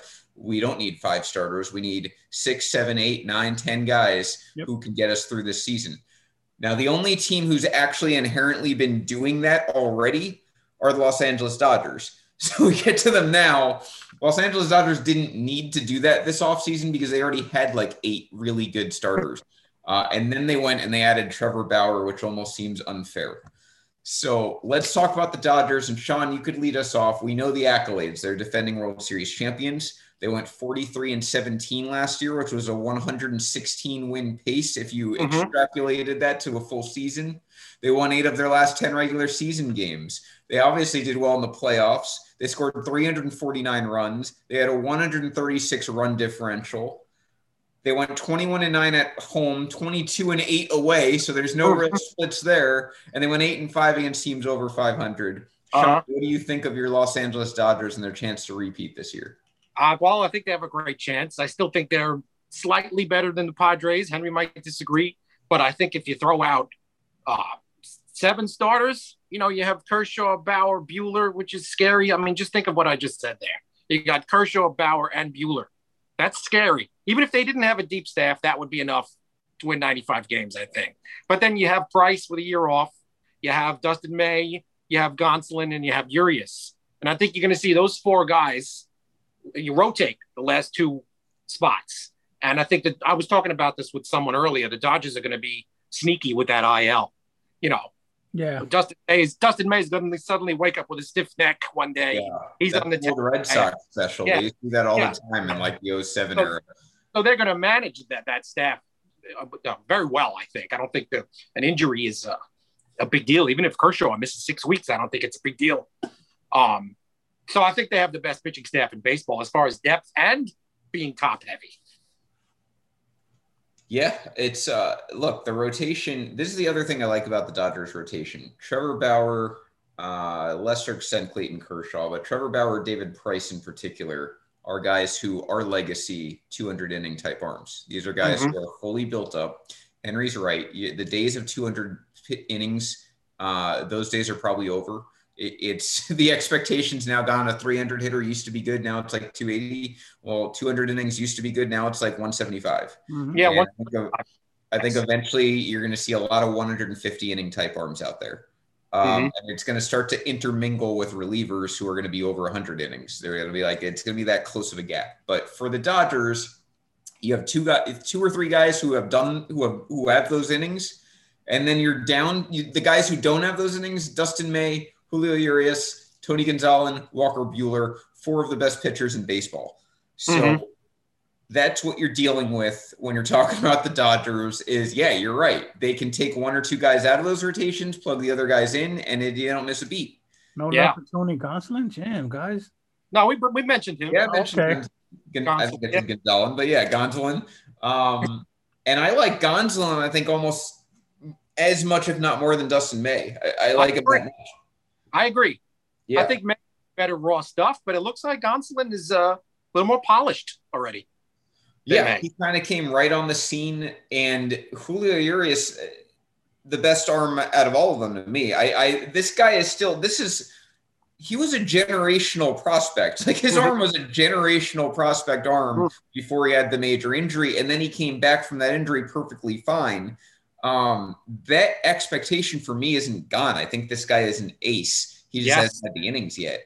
So, and he's proven in any situation. Obviously, he's closing out the World Series. You know, yeah, closing out. It, NLCS. Very David Price esque, right? Early yeah. on in his career, um, yeah, we yeah. saw that. So this is a flat out, it, it's the best. You, Padres did an amazing job. I'd still take the Dodgers pitching staff. Yeah. Um, at least in the rotation. Now, their bullpen, Kenley Jansen kind of scares me every single year, and he's getting older.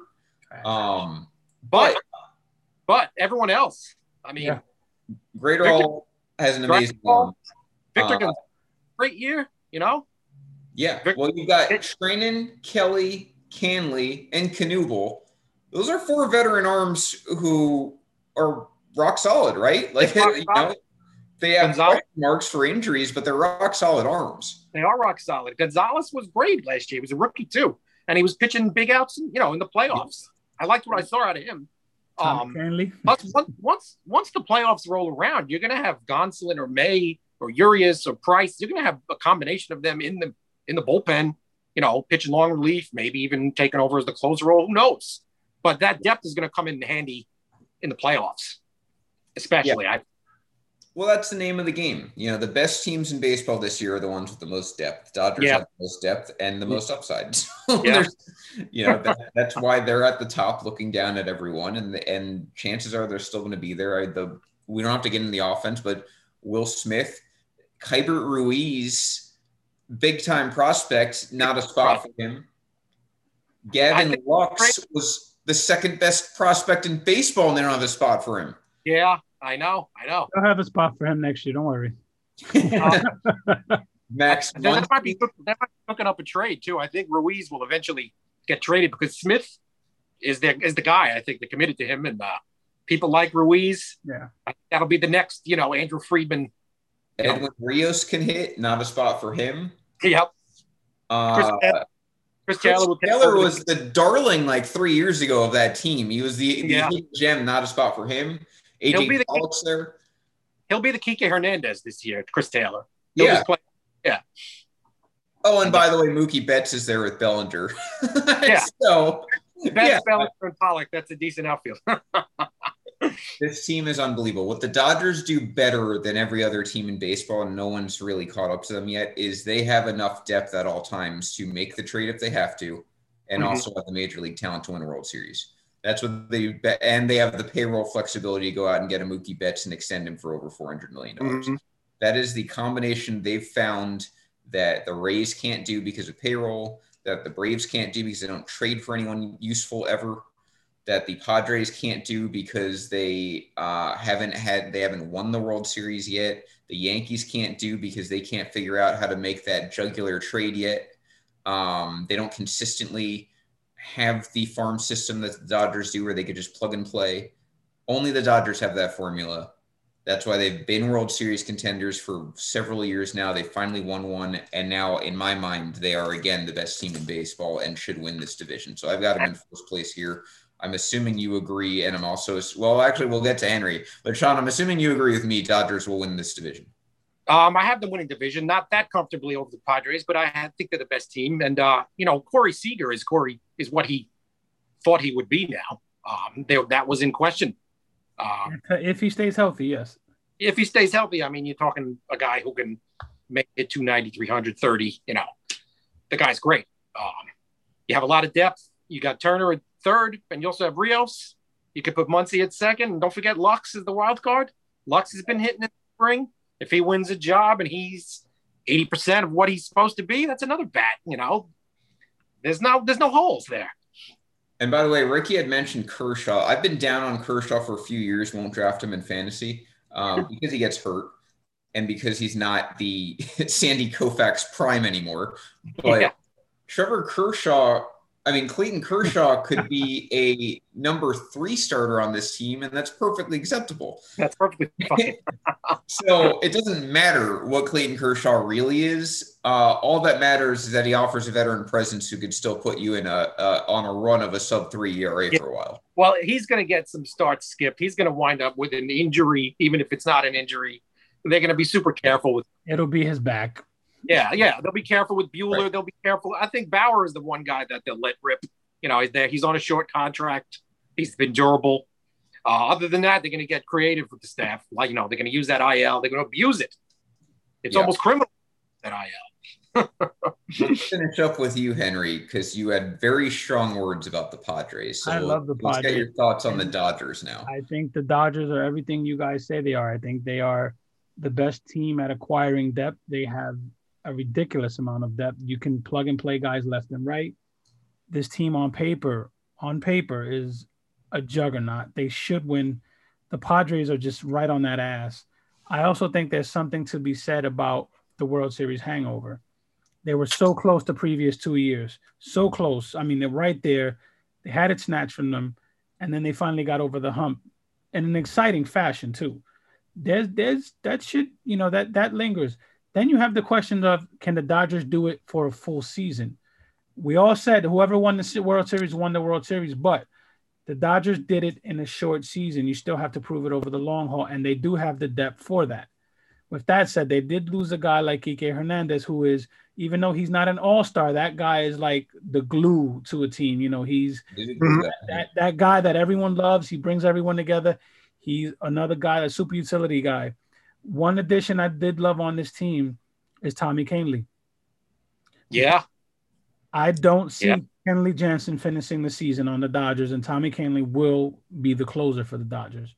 I think it'll be Kahnle or Graterol. One of those two will close. Well, it's the- only a matter of time because they're going to make Urias a, a, closer. He's going to be the closer. Eventually, he's going to be the closer, I think.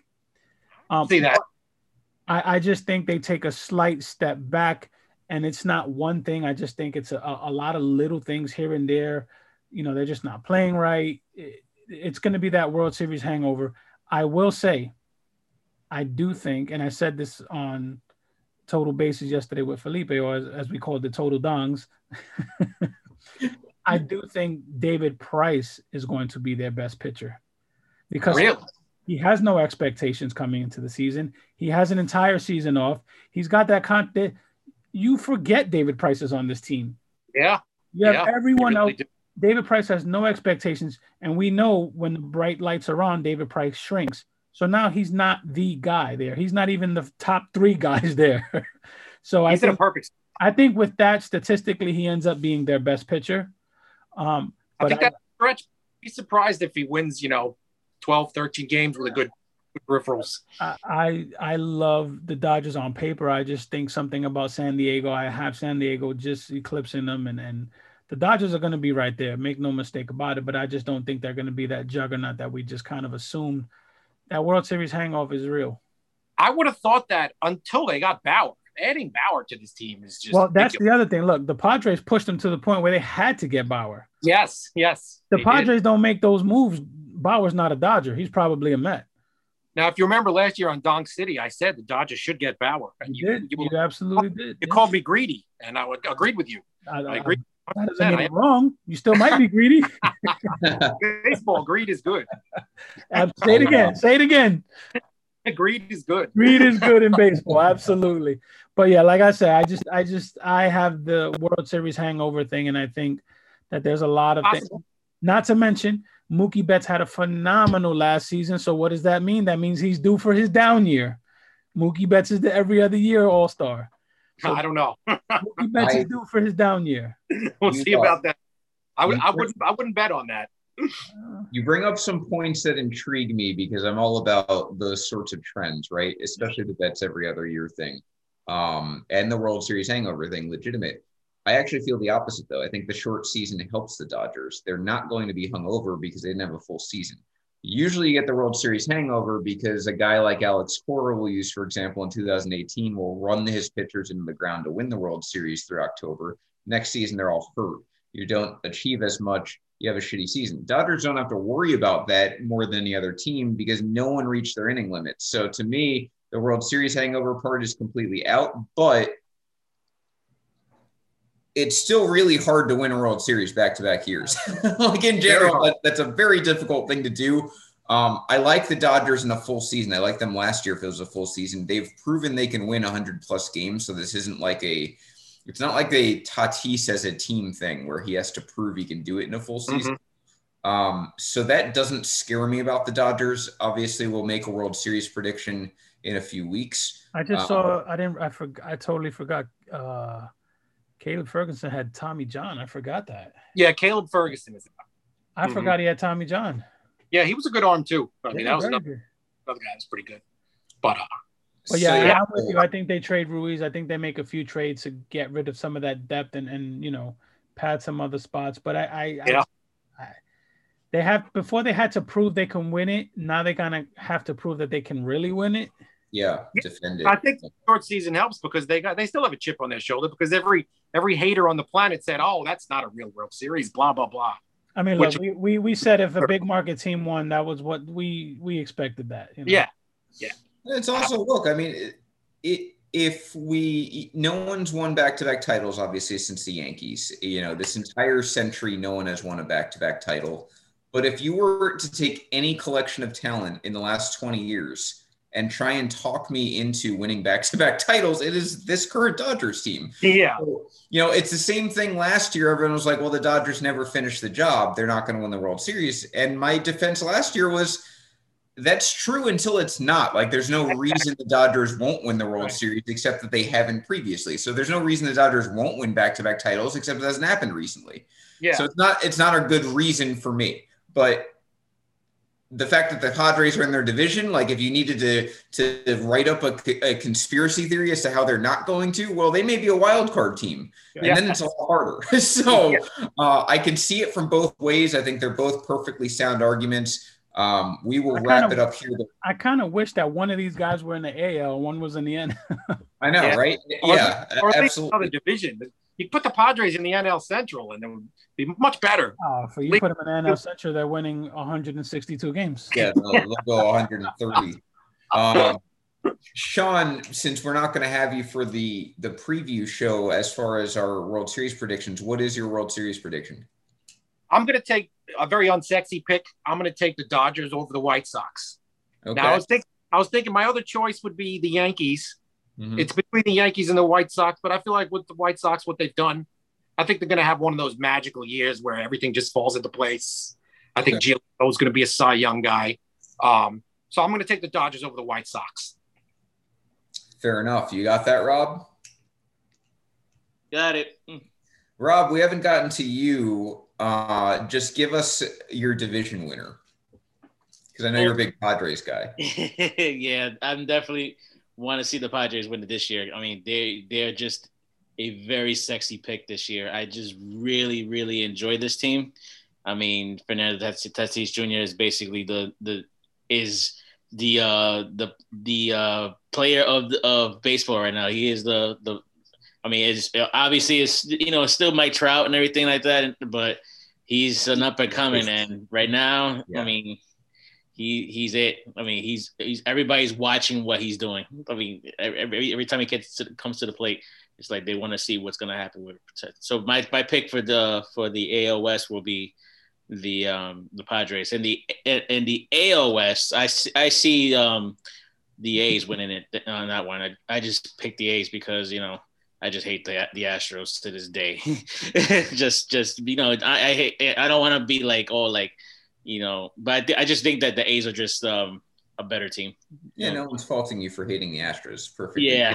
uh, I just want to touch on um Sean's comment before about the the White Sox being the team in, in the AL. You know why that won't happen? The Cleveland Indians will hire Donald Trump, and Donald Trump will have all the Cubans deported from Chicago. there you go. That's the easy solution. Boom.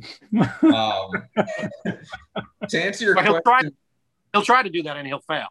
So to, to answer your question, Ricky, uh, I don't personally mind lefty closers as long as there's another lefty reliever.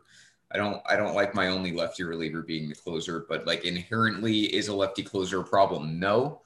Um that's all I've got. So anyway, uh if- so you're muted, Henry. Sorry, I said going back real quick. I just do love that Tommy Kahnle pickup. That's one of the best pickups Yeah. all off season.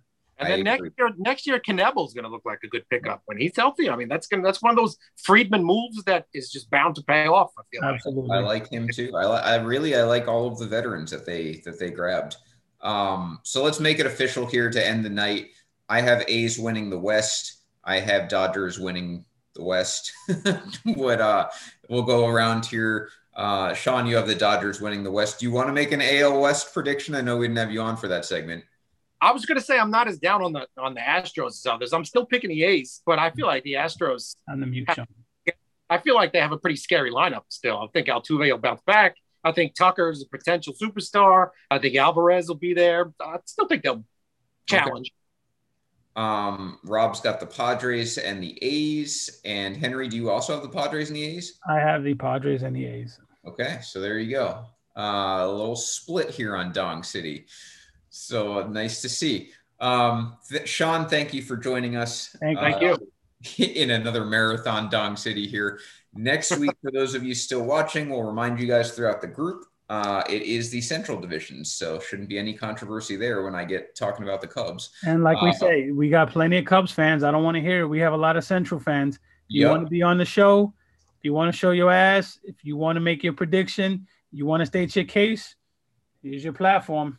The perfect way to counter everything I think about the Cubs is if you're a Cubs fan, feel free to join the show. We will have you on. You can plead your case. Um, but next week, the division. So we'll have AL Central, we'll have NL Central. Tune in tomorrow to the Audible if you're a football No, fan. They're football- off this week. No Audible. Don't do that. Wednesday, though, you got Step Back. Uh, Wednesday evening, Leon and Jacob for some basketball. And uh, and then Thursday, of course, Work Shoot Wrestling Podcast. Corey and Jason, they do a very good job. Um, the newest of our podcasts. So feel free to tune into that. Nice. Most importantly, next Monday, 7 p.m., we're right back here, Central Division, Dong Total City. bases. Oh, and we've got total bases, of course. Sundays. Uh, they had Henry just most recently. Fantasy baseball is starting shortly. Your your Draft, draft, season, baby. up, Draft so- season. If you want to know what to do, tune into those guys. Yes, I'll be mock drafting like 15 times this weekend. It's his the season. Mock draft in a couple of weeks, or uh, my real draft in a couple of weeks. So definitely tune in. Total bases. go on to fantasy advice? They do a great job there. Next Monday, 7 p.m. Eastern time, Dong City. We will look to talk to you then. Central participants, feel free to reach out to me, Henry, or Rob uh, if you want to be on the show, just like Sean was. Thank you again to Sean. Everyone, have a great night. You guys next week. Dong City bitches. Take care, guys. Peace out. Later.